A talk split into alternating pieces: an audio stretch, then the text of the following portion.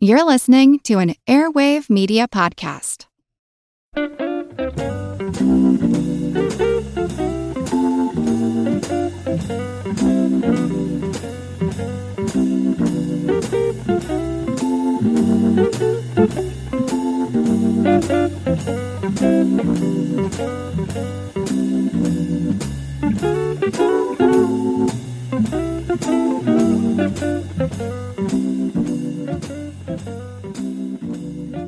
I want to start out with uh, hopefully it's an easy one, but and I hope it's not too trite. I wanted to ask you, how did you decide to get into acting?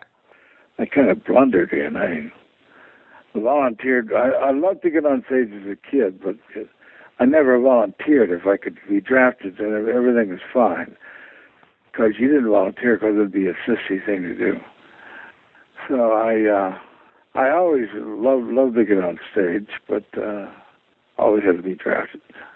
And then when I was in college, I um, tried out for radio. I had done radio in high school, and I loved it. I was at the University of Chicago. I read for my um, uh, roommate, who considered himself in his feet. He was knocked out by my reading, so I went and read for the play because I was going to summer school and he wasn't. I uh, ended up doing the lead. There's T.S. Eliot's Murdered, Murdered in the Cathedral. And it, uh, it hooked me. After that, I know that you had spent some time with, in Chicago's Playwrights Theater Club before you went to New York. And this was kind of the really the golden age of live television. What was it like kind of breaking into TV at the time? Well, I showed up, and uh, fortunately, I got uh, so out with the Sunday morning shows, mostly on CBS. Camera 3, Look Up and Live, Lamp Unto My Feet. Did well there, and then got enough of a name, I guess. I was soon doing uh, Three Penny Opera, by the way. I came to New York in September and uh, was in Three Penny by February, and uh, stayed there three years. I guess I developed a name and started doing under fives on primetime TV, mostly CBS, and uh, acquired a name and began to move up. Under fives is under five lines, and finally satisfied them enough to get bigger roles. In the meantime, I, I also became uh, uh, came under the notice of the Burt. Uh, oh Christ, what was his name? We did Route 66 in Naked City. And I did both shows, uh, mostly Naked City. I did the same character twice. One of them uh, we filmed in L.A. They liked me, and then they started hiring me for Route 66. What would you kind of consider to be the one role that really puts you on the map? You know, like I know obviously you know, everybody knows Lou Grant, Mary Tyler Moore, but before that, what what was the moment where you're like, I have arrived? No, there was never that moment. No? No. no, no, no. Never never had that cockiness. that kind of cockiness. Well, I guess when was the moment when people would start to recognize you on the street and be like, "Hey, you're that guy from this"? Well, I suppose they did or thought they did, but uh, it really didn't happen until Mary Tyler Moore. I did. Uh, I got. A, I had another series in '63. Yeah, we were making the pilot in Sacramento, starring uh, uh, Richard Crenna, and I was cast as the Capitol Hill reporter. We were there when uh, the assassination took place. Oh wow! So I I got that series, Bing Crosby Productions and um, thought I was sitting on top of the world. And, and then I realized as the shows developed, I'd be in some shows and then not in others. That he was the conscience of the show, and there really was no uh, nothing for me to do uh, because the role I played had to be the conscience as well. So. Um, after the first 13, I uh, I asked to be released from my contract, and uh, I did it with the encouragement of my agent, and uh, they said, "Okay, well, we'll let you go if you agree to come back at the same price, which was the Becker's price, for when we need you." Well, they had a show in the hopper already, dealing with uh, my being arrested because I refused to divulge privileged information, and it was a I, I would have done it for nothing. You worked at least twice that I know of with Elvis Presley and Kid Galahad and um, Change of Habit. What was that like? It was very pleasant.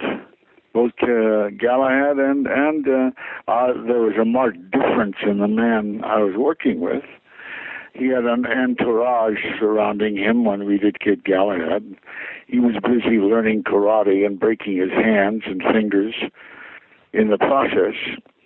Uh, but he was still very nice. And uh, some few years later, did uh, Change of Habit, and he didn't have an entourage around him anymore. He was just a smooth romancer. Was that the first time that you had worked with uh, Mary Tyler Moore? I didn't work with her. I knew I know she was in it, but we never saw each other. Oh, that's funny. Yeah. I've got a, a I don't know if it's a rare film or if it never got released, but you were in a movie that I've read a lot about over the years that nobody seems to know anything about. It was called "Do Not Throw Cushions into the Ring." Well, uh, Steve Ihnat was a wonderful, promising actor, and uh, he was so eager to get ahead that uh, he wasn't going to wait for them to cast him in uh, starring roles on TV. He was going to make his own movie. And Don't Throw Cushions in the Ring was his first attempt. And I, uh, he played an actor in it, and I was his agent.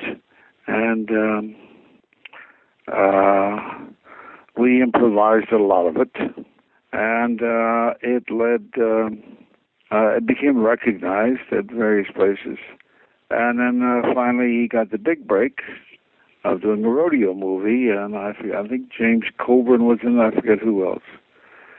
Um, and while he was in Cannes trying to sell that movie, he had his fatal heart attack. But if you go back to that er, that period of TV, you'd you'd recognize him. He did he did uh, he had a wonderful style.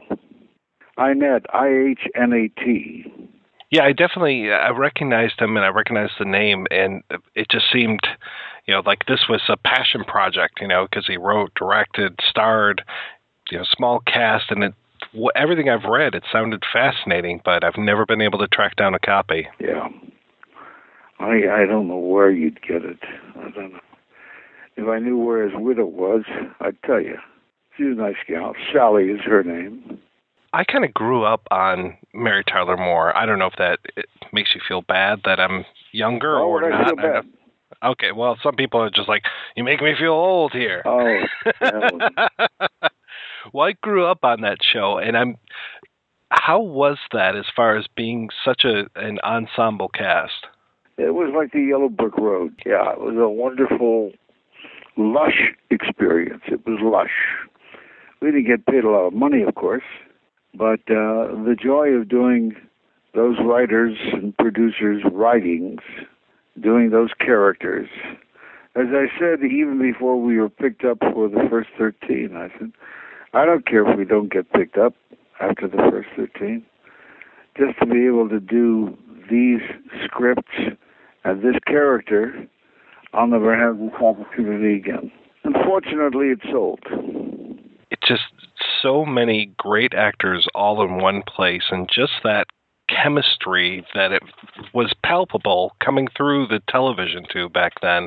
I mean, Ted Knight and Gavin MacLeod. I mean, just such an amazing cast. And Mary, don't forget Mary.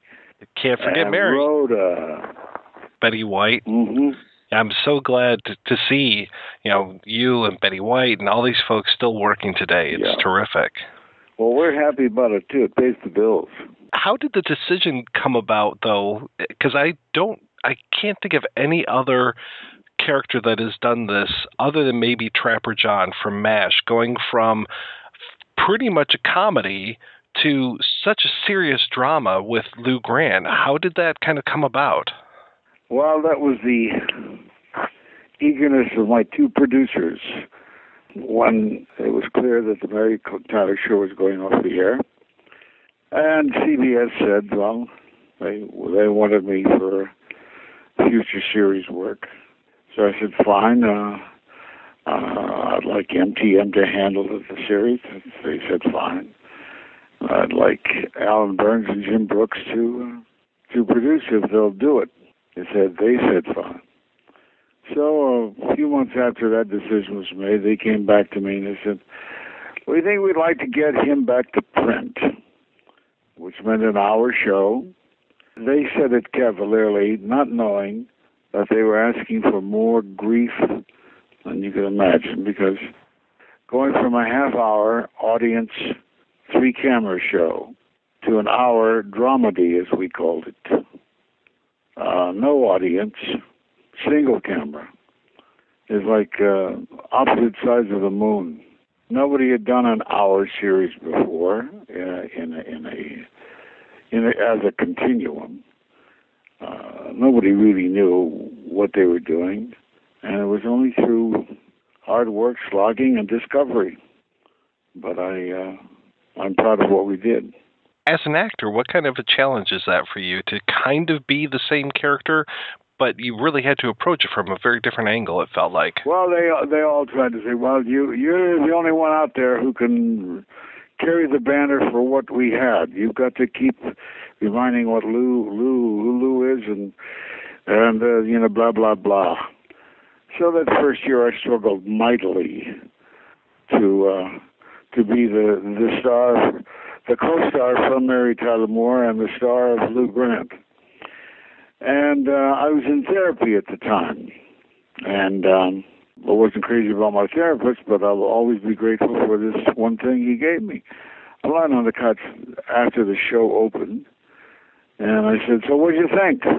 And he almost never said anything, but this time he said, "Why do you grimace so much?" And I went, "Oh." It's like he poleaxed me. And I realized that because there was no audience, no laughter, and that yet there were laugh lines in the show, that to carry the show forward as the emissary of the past, I would grimace every time we did a laugh line. And I stopped that crap very quickly the show was was a success, right? You guys ran for at least five years with Lou Grant. Well, it wasn't a success. Uh, I think we were number sixty-four on the on the first weeks or ratings. We never got into the top ten or anything, but we became a respected show. And as uh, some emissary from CBS said, they had nothing to replace us with. I find it very amusing that you've kind of come back to not necessarily Lou Grant, but coming back as other gruff newsroom people with J. Jonah Jameson and Perry White in the cartoons. When did you start doing the voiceover work? Uh, the first uh, recognized voiceover work I did was uh, Captain Planet for Turner. Ah, okay. And I played Hoggish Greedly, uh, an environmental uh, a, a um, an anti-environmental pig. well, he he wasn't a pig. He was theoretically a human, but he looked like a pig. I succeeded with that character, and it just led to further further voiceovers. You've done so many roles over the years. What have been some of the favorites that people just might not remember, or that you would like people to kind of go back and check out? Well, I'll always carry a fondness for uh, Rich Man, Poor Man. I did a um, black comedy out of Canada at that time called Heads. Jennifer Tilly and Jon Cryer were in that. It was a, a, a great fun show to do. I did Family Man with Anne Jackson and uh, Meredith Baxter, and uh, that was a piece of my soul was in that. Uh, I did the Case of Libel, which uh, was a TV version of the uh, uh, Henry Denker play, and I love doing that. That was in Canada as well. Uh, I Girl Most Likely To, I did with uh, Stockard Channing. Oh, I love that film. Yeah, yeah. And uh, And yet, to tell you the truth, when they came back the next day after it showed that that first opening night, and Allan Burns said, "What were you thinking? Why did you do that?" and yet, every everybody uh, since then, you know, with love and, and laughter about that character. And it holds up too. Yeah, I would think so. It was it was done on the edge. What was the movie uh, Gus like? The mule that could kick a hundred yards? Yeah, yeah. Well, that had every comedian in Hollywood in it at the time, and uh, my role was okay, but uh, it uh, it it really uh, didn't go anywhere. Hmm. I've always appreciated that you can do comedy, whether it be broad or subtle.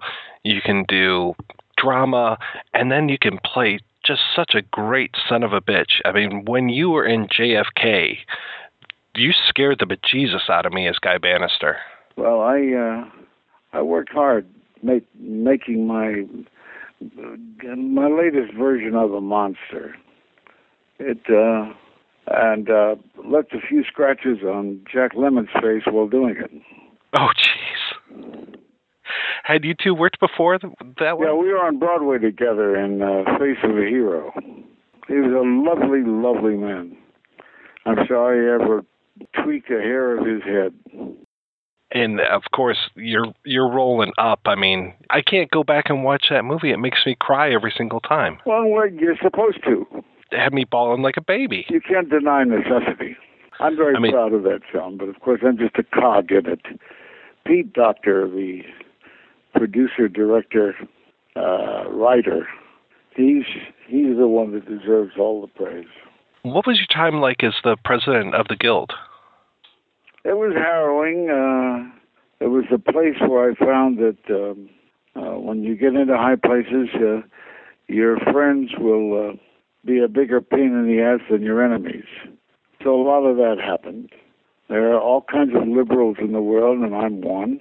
But there's another kind of liberal who may have a, a different agenda, and uh, he'll work against you if he has to. So you, you, you're just not busy enough. Uh, the enemy is over there, over on the right, and uh, you always got your eye on them. But they're the least of your worries, and until they get into a supermajority, and then then you're dead.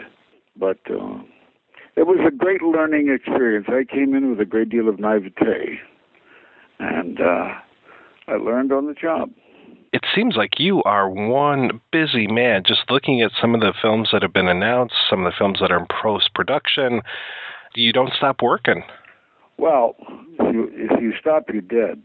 Now, that's in any walk of life, I think. And I don't plan to die soon.